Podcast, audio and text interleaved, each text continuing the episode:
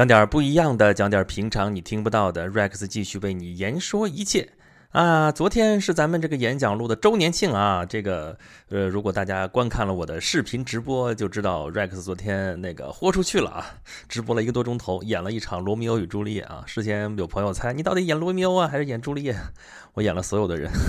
哎呀，前前后后有五百多位朋友就在那儿看我在那儿玩玩具，最后就是这么一个状况。但是我把整个的《罗密欧与朱丽叶》的剧情给大家讲了一个遍。当然，而且我关注的点是比较奇怪的啊。比如说，今天我就接着给大家讲一点《罗密欧与朱丽叶》的故事，但是我选的这个点是其中一个大家不知道有没有琢磨过的一个问题，就是有关于信息传递的问题啊。这个说信息传递，在我们信息时代说这事儿好像不是个事儿啊，但是身处今天的我们，其实已经没有办法想象前信息时代的这个信息传递的这个逻辑了啊。就比如说这个罗密欧与朱丽叶啊，他们俩为什么殉情了呢？啊，因为罗密欧杀人了啊，杀的不是别人，就是朱丽叶的表哥。啊，杀了人之后呢，本来应该杀人偿命，但是呢，法外开恩，格外开恩，把他流放了事。啊，流放了之后，这个朱丽叶就被逼着嫁给另外一个人，嫁给谁呢？巴里斯伯爵啊，无关紧要了，爱叫啥叫啥。啊，这个朱丽叶不愿意啊，那怎么办呢？啊，他就只好又去找那个主持他们婚礼的这个劳伦茨神父。啊，这个劳伦茨神父是这个戏里边的关键点啊，就是别看他角色可能不见得有多重要，但是啊，他是所有情节中间都跟他有有关联啊，他掺和了所有的事情啊，这个事也不例外啊。他给了朱丽叶一一种药啊，这个药喝了之后假死啊，假死四十八小时还是多长时间？说，然后我去跟罗密欧送个信儿，让罗密欧来，你等你醒了之后，你们俩就双宿双飞，就私奔去吧。啊，你看看这个情节啊，假死这种情节，你现在如果在在电视剧啊，在什么地方你再看到的话，你就知道那个莎士比亚几百年前就已经玩剩下的了啊。哎，麻烦就麻烦在这儿，他要给罗密欧送个信儿过去，告诉罗密欧说朱丽叶假死了，等着你，就这么简单一件事儿。哎，这点事儿就出漏子了啊！怎么出的呢？就是他劳伦斯神父这也挺忙的，是吧？他自己不能去，然后他派了他的一个师弟啊，叫约翰神父去的。呃，结果呢？约翰神父说：“我自个儿不能去啊，我得找一同伴啊。”这个同伴说：“好啊，好，我们可以一块儿去啊。但是我这时候正在病人家啊，那个就找着他正在病人家里边看病啊，怎么怎么着？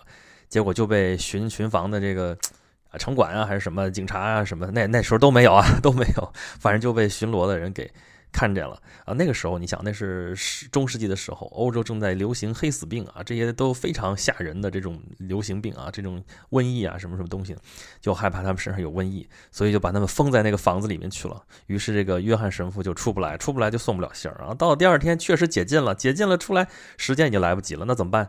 嗯，那总得好歹知道回来跟劳伦斯神父说一句，说我这信儿没送出去啊。劳伦斯神父说大事不好，赶紧去坟墓，结果来晚了一步。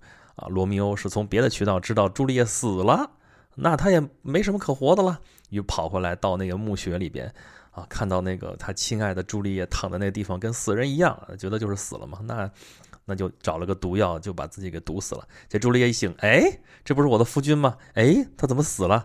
哎，我也不活了，那好吧，那就死了吧，所以就殉情了，就是这么一个故事。哎，这是多么忧伤的一个故事啊，这个。要我说毁就毁在这个送信儿上，这个前边呃虽然说那个药假死这事这主意也不怎么地啊，但是这个如果信儿能够好好的送到了啊，如果那个罗密欧能拿到准确的情报回来，这事儿还有转圜的余地啊。不过不这么写的话，这戏也没什么好看的呀。他们俩要要是有情人终成了眷属，这个 happy ending 怎么能称得上这是悲剧呢？虽然说悲喜剧啊，悲喜剧喜的那部分是说，他们俩虽然死了，但两家终于和好了。啊，但是这里边就是问题就体现出来说，就是因为这个信息传递出了错啊，所以他最后这两个人最后导致了这样的一个结局。其实莎士比亚的剧中有很多的桥段，很多的情节都是基于这种信息传递的错误来设计的。你甭说那个时候了，就是现在也是一样，这个误会啊、巧合啊、阴差阳错，这是情节推动的这个不二法宝啊，不管是现在还是过去。这个通俗小说也好啊，这这个这个三俗戏剧也好，就莎士比亚这样的戏剧里边也是要用这种东西，没这种东西这剧情推进不下去啊啊！但是这里边这个送信儿，你说啊，咱矫情点说啊，说那个打个电话不行吗？啊，发个微信不行吗？嗯，你说我在这扯，对啊，这不关公战秦琼吗？但是今天我想说这个事儿啊，可不是说像那当年晋惠帝那个傻瓜皇帝那时候一样，说人都快穷死了，人都快饿死了，他在这问问题说何不食肉糜？啊，怎么不吃肉呢？嗯，这个人家饭都没得吃，你让怎么吃肉啊？就像刚才我说这事儿一样啊，你打电话有电话吗？你他笑话我是吧？有微信吗？那这不是扯淡吗？在这儿你真够扯的。可是我想说的是什么事情呢？就是说，在那个时候那种通信条件下，和我们现在这种有电话、有微信啊、有其他再怎么着的那种通讯手段的这种前提下，这个事情的发展的逻辑是跟现在很不一样的啊，在这里边体现出来的人类的情感也是不一样的。所以，我今天想说的是前信息时代啊，就是尤其是工业化之前的那个时代了啊，都因为前信息时代，我们一般说现在信息时代是说我们这新革命啊，怎么怎么之后怎么样？其实工业化的时候，信息革命已经开始了，就是电报、电话为标志的这种信息传递方式啊。在之前，之前咱们信息流基本上靠的是物流啊，就刚才跟他说罗密欧朱丽叶这个信儿怎么传达呢？啊，你得派个人过去啊，口信儿也好，当面跟人说啊，那个你写个纸条也好，这都是要靠物流传递过去。啊，你那个咱们说那时候传递啊，八百里加急也好，六百里加急也好啊，那个骑匹马一啊到驿站，然后那个呃马换人不换啊，这个要把这个信息传递过去，传过去是啥东西呢？你电视剧都见过了啊，那个一个卷儿啊，一本那个什么什么折子啊，一个什么什么东西传过去，这都是要有载体的，都是写在纸上也好，写在什么地方也好，这都是靠的物流。啊，这个前信息时代有没有说不靠那个物流能够传递的信息呢？啊，有啊，就是我之前咱们沿途的时候说过啊，里边到骊山的时候，咱们提过烽火戏诸侯的故事。烽火台这套系统还真的不是靠物流，这个信息传递就是快啊，它靠的是光传播，哎，还挺先进的啊。虽然它用土办法，但是实现了一个非常先进的一个一个传播手段啊。但是呢，主流主流还是靠的是物流。那么在信息时代，我们后来啊，从电报、电话开始之后，我到我们现在啊，后来又是无线电啊，到现在那个你各种各样的这种先进的手段啊，这都已经信息就是信息流，就是靠的比特流这种方式来传递，那就快得多了。所以现在才会有我们这样的刚才说的打个电话呀，啊发个微信，发个短信啊，对吧？有什么不可以呢？啊，但是这一切的一切在前信息时代都是无法想象的啊。随便举个例子，比如说马拉松，大家都知道马拉松是吧？跑步嘛，嗯，这个跑步是为了什么呢？啊，马拉松打仗胜利了，然后雅典人要赶回雅典城去报告胜利的消息，怎么怎么怎么报告呢？就派了那个菲利比得斯，然后你就跑吧，那个跑四十几公里跑到了，然后就说了一句话：“我们胜利了。”然后就死了。啊，其实他就是为了传递胜利的消息，仅此而已，就为了这么一件事儿。啊，昨天我看《罗宾汉》啊，这个二零一零年版的罗斯克劳演的那一版，这里边罗宾汉是冒名顶替了一个骑士啊，Robert Locksley。哎，他怎么就能冒名顶替成功呢？是因为很多人是听说过这个爵士，但是没有见过他啊。如果那时候信息传递的方便的话啊，有几张照片摆出来啊，呃，那大家通过几个电话，也不至于出现这种情况啊。这种桥段在过去的这种故事里面非常非常多。我们知道他最熟悉的故事就是唐僧他爹的故事啊。唐僧他爹叫陈光蕊啊，进京赶考，然后高中了啊。那个宰相就是妻之以女啊，就把女儿嫁给他了。呃，然后他们就高高兴兴的外放到呃外地去当一个地方官，结果路上被一个叫刘洪的船夫给盯上了啊，把他爹就是把这个陈光蕊就给干掉了啊，就沉到了水底下。啊，把他妈就给霸占了。这个时候他妈正好在，正怀着江流啊，就是这个后来的小唐僧啊。后来这个为了保护唐僧，忍辱负重啊。唐僧后来好歹活下来，过了十几年才回来报了仇啊。这么个故事啊，你现在看来这个匪夷所思，这朝廷命官怎么说冒充就冒充了？哎，但是在当时的那个通讯条件下，就是有可能发生这样的事情，而且。还真不少见啊，因为你你怎么去凭什么地方上就知道说你派来的是个什么官儿？你派来的是谁？你就是文字技术啊，你没有照片对吧？画个像画的，你说像还是不像，对吧？嗯，也没有这种，一般也不要求画像啊，所以就谁谁谁啊，人描述描述几句啊，多大年纪差不多就得了，那才有这种冒充朝廷命官一一一冒充冒充这么多年的这种事情发生。啊，如果你通讯条件好的话，你想想整个这个故事的基础就不存在了，这个怎么冒充啊？也太难了啊！你现在在编这种故事，怎么着？你好歹来个易容术吧。那时候连易容术都不用易，你直接是个人，然后就去了就行了。反正这些什么证明文书都是直接抢过来，直接拿过来就可以的。哇，这个古代跟现在逻辑真的不一样啊！这还只是情节的不一样啊，故事发生的这个逻辑不一样啊。啊，就是当时的人的一些情感也跟我们现在不一样啊。我们老说我们现在的节奏，那个生活节奏非常非常快，所以这个人就显得很迷茫啊。这个灵魂魂儿老跟不上，怎么怎么着啊？过去呢，那个生活节奏比较慢，怎么怎么样啊，慢怎么会慢的呢？啊，就是主要是一个空间，一个时间。空间啊，这个要移动一个空间啊，从这儿到那儿，从空间当中移动过去，非常非常的慢。说啊，到那地方有多远啊？也就两三天的日里程吧，两三天的路程。哎呀，这么近啊！你现在这种概念我们都不可理不可理解。两三天的路程，现在我的天哪，翻山越岭，我到云南我都到了。别说到云南，我到云南的山沟里我都到了。在那个时代，你这两三天你能到的地方实在是太近了啊！这个我们想这个时间概念就不一样。我记得我小的时候，我奶奶就跟我说说：“哎呀，这个很快嘛。”我说：“多快啊？这个一个时辰就好了。”我我就那个时候小嘛，一个劲儿还要给人家纠正说：“一个时辰这还快啊？一个时辰俩钟头呢，这俩钟头能干不少事情了。”但是啊，我奶奶那个时候的概念就觉得一个钟头哇，好好快，好快，所以这个时间概念就不一样。那么现代人是很难体会当年就是那种烽火连三月、家书抵万金那种情感了啊！现在别说写信了啊，别说手写信了，email 都不写，这个微信都懒得写，这语音直接说两句就得了，这就天天通消息，有什么好说的？都都快没话说了。但是那个年代啊，别说打仗了，别说这烽火连三月了啊，这个。这个就算平时就是交通正常不打仗的时候，和平年代那时候要通过信也挺麻烦的啊！你要找人送信啊，你要这样赶着天天有联系，那这是多大一笔成本呢？这不可能的事情根本就，但是在现在这都不叫事儿，对吧？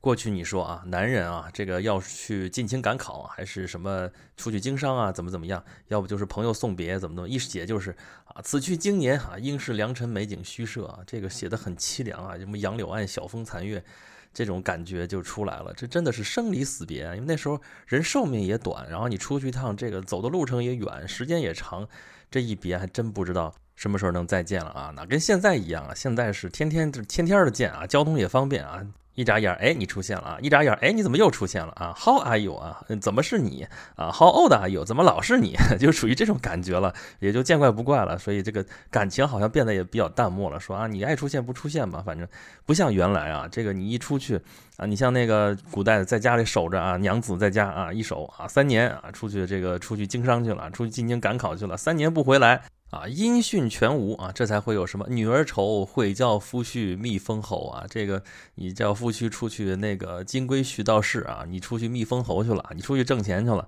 然后多少年多少年根本不回来，这守着春闺，这就属于怨妇了。这个感觉一下子就出来了啊。虽然现在很多人也不着家吧，但是跟那个是完全不是一个性质啊。那个是回不来，现在是不回来，这不一样啊。这个经商在外一出去好几年啊，身边得有个人照顾啊，所以这娶个妾啊，什么找个外宅什么的，这好像也是顺理成章的事儿。所以在那样的条件之下，那那个事情发展的逻辑和现在是很不一样，很不一样的。那么在我们现在这个条件下啊，信息时代了啊，这个什么东西都快，节奏也快，所以感情缺乏积淀啊，交流的也快。这个就缺乏蓄积，然后就缺乏你蓄积的少，然后你释放的时候也就没有那种快感，好像，所以你显得这个感情也不是那么充沛啊，就显得有些冷漠，显得有些麻木。其实是因为我们现在见多识广了，原来好像啊阈值比较低，现在阈值高了啊，就事情可能还是那些事情啊，那个情感还是那些情感，但是绝对值也许没变，但是相对值就差了很多啊。你在现在的条件下，你如果真的是有过于充沛的感情的话，往往被人认为是你矫情吧、神经病吧，怎么怎么样。所以，我们现在生活的这个信息时代，真的是在重塑整个的这个人类社会啊，就是不知不觉当中就发生了很大的变化啊。我们以前认为天经地义的事情，我们现在觉得不可思议啊啊，或者我们这一代人，尤其是。啊，再年轻的一代人，在以前那些不可思议的事情根本就从来没有想过，所以一碰来就说啊，怎么会有这种事情发生？但是其实你要是如果把你的这个心思啊，把这个感情再带回到呃前信息时代的那些生活条件当中去的话，很多情感都是可以理解的，而且是跟我们共通的啊，岂止是共通啊，有些甚至就还在我们身上，因为我们的这个生活虽然已经啊快步往前走了，但是我们的情感。其实还停留在前信息时代啊，我们很多都是一些啊固有的一些情感的一些啊所谓的框架、所谓的模式，呃，到现在基本上还是那些东西。那有些已经跟现在已经脱节了，已经不适应了啊。但是有些是因为文化的原因，有些是因为个人的原因啊，我们还带着这个躯壳，所以很多人经常会感到迷茫啊，感到手足无措啊。其实这种迷茫感、这种手足无措的这种感觉是从哪里来呢？啊，就是因为以前觉得应该确定的东西，现在变得不确定了，才会有这种迷茫，才会觉得手足无措啊。手足无措啥意思？手和脚不知道该往哪儿放，对吧？你的其实是心思不知道该往哪儿放。啊，这个情感觉得原来啊，我觉得爱情应该是什么什么样的？应该罗密欧与朱丽叶那样的，我两情相悦，然后那个私定终身，我就私奔了，就很简单的事情，为什么现在那么复杂呢？啊，其实是因为我们不愿意面对现实，我们这个时代已经比那个时候已经复杂的多了。啊，我昨天分享了半天这个罗密欧与朱丽叶的故事啊，听上去很简单，你如果就按那剧本看的话，罗密欧与朱丽叶整个这部戏从头到尾，这俩人一共见过五面啊。这五面已经经历过了啊，相遇啊，相识、相爱，然后结婚，然后生离，然后死别，就已经全经历过了啊！真的是很纯粹，很纯粹。我们会向往那种美好啊，向往那种美妙，觉得爱情应该是这个样子的。但实际上我们碰到的都不是这个样子的啊！就是我原来港话剧嘛啊，就在我的剧本里边啊，我写的啊，里边写了这么一句台词：爱情，什么爱情啊？男人善变，女人也善变啊！善变的两个人在一起，却发誓要厮守终生，天底下还有比这个更可笑的事情吗？这句话虽然是剧中的一个应该是反面角色啊说出来的话，但是呢，有一句话他说对了，就是一个词吧，就是“变”这一个字儿啊，唯有变是永恒的。这个世界，这个时代一直在发生变化，这才是这个时代的这个常态。我们如果还拿着前信息时代的那种啊情感也好，那种思维方式也好，然后想在现在这个时代去好好的生活的话，这几乎是不可能的。我们迄今为止一切的这个文明的遗产都是来源于前信息时代啊，现在这个信息时代这个留下的东西还不能叫遗产啊，这是我们现在的财富啊。遗产里边东西很多东西都很美，像我昨天啊跟大家分享《罗密欧与朱丽叶》啊，还有这些故事啊什么的。但是我们看的时候，我觉得大家应该注意一个角度，就是说这些故事是发生在他们那个年代的啊，发生在那个时代的事情啊。虽然号称是人类的情感是共通的啊，人类的这个什么人性都是共通的，这我不信这个，因为每个时代的人这个生活条件不一样，很多东西是不一样的，只不过是这个文明的传承，它是它是滞后的。它跟那个时代的发展相比较来说，它是滞后的。人类的情感很多还停留在过去，很多不可接受的现在的变化正在发生，但是我们感觉到很不适应。啊，我觉得需要调整的并不是这个时代，你没办法去调整这个时代怎么怎么怎么样啊，你只能说就着这个时代来调整你的思维，怎么在现在这个时代去生存下去，而且是呃能够相得益彰啊。我并不是说让大家当犬儒，说啊我就凑合活吧，大家得过且过啊，怎么怎么样。不是那个意思，就是你了解它啊，了解那个时代的逻辑，了解现在这个时代的逻辑啊，然后才能够做出我们现在应该有的反应。我觉得这件事情是每一个人都应该去做的啊。好吧，今天这期节目真的是回到了本人的特色，就是扯啊，讲这么多也只是想跟大家探讨一下这些事情啊，然后希望大家都能够积极一些，主动一些啊。这个时代还是很美好的。我们在这个时代生存，我们在这个时代生活啊，就像我上期节目里边讲到的，我们要向这个世界宣布我们来过，好吧？今天讲的是前信息时代的故事发展的逻辑和一些情感啊。这个时代虽然发生了变化，有些事情是不会变的，但是有些事情的发展逻辑就会发生变化。信息只是其中的一个诱因啊，这个空间的时间的变化。是极大的改变着我们对周围这个世界的看法，也改变着我们对这些事情的一些情感啊。我们如果还是停留在前信息时代的这个这个生活状态里面，这个心情状态里面和这个情感状态里面的话，可能不是那么美妙的一件事情。但愿我今天说的这一大通能给大家带来一点思考，这就不算我白说啊。好了啊，有朋友还问我说啊，昨天那个罗密欧与朱丽叶的直播我错过了，怎么办呢？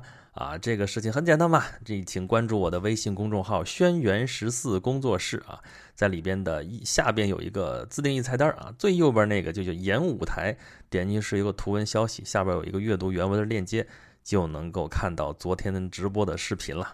啊，高能预警啊！看之前请先想清楚啊。好啊，如果是大家有什么意见和建议的话呢，跟刚才我那个说的那个微信公众号里边也可以留言啊，就是轩辕十四工作室，可以跟我互动，可以给我吐槽啊，我是非常的欢迎。好了，今天咱们就说到这儿吧，咱们下次再见啦。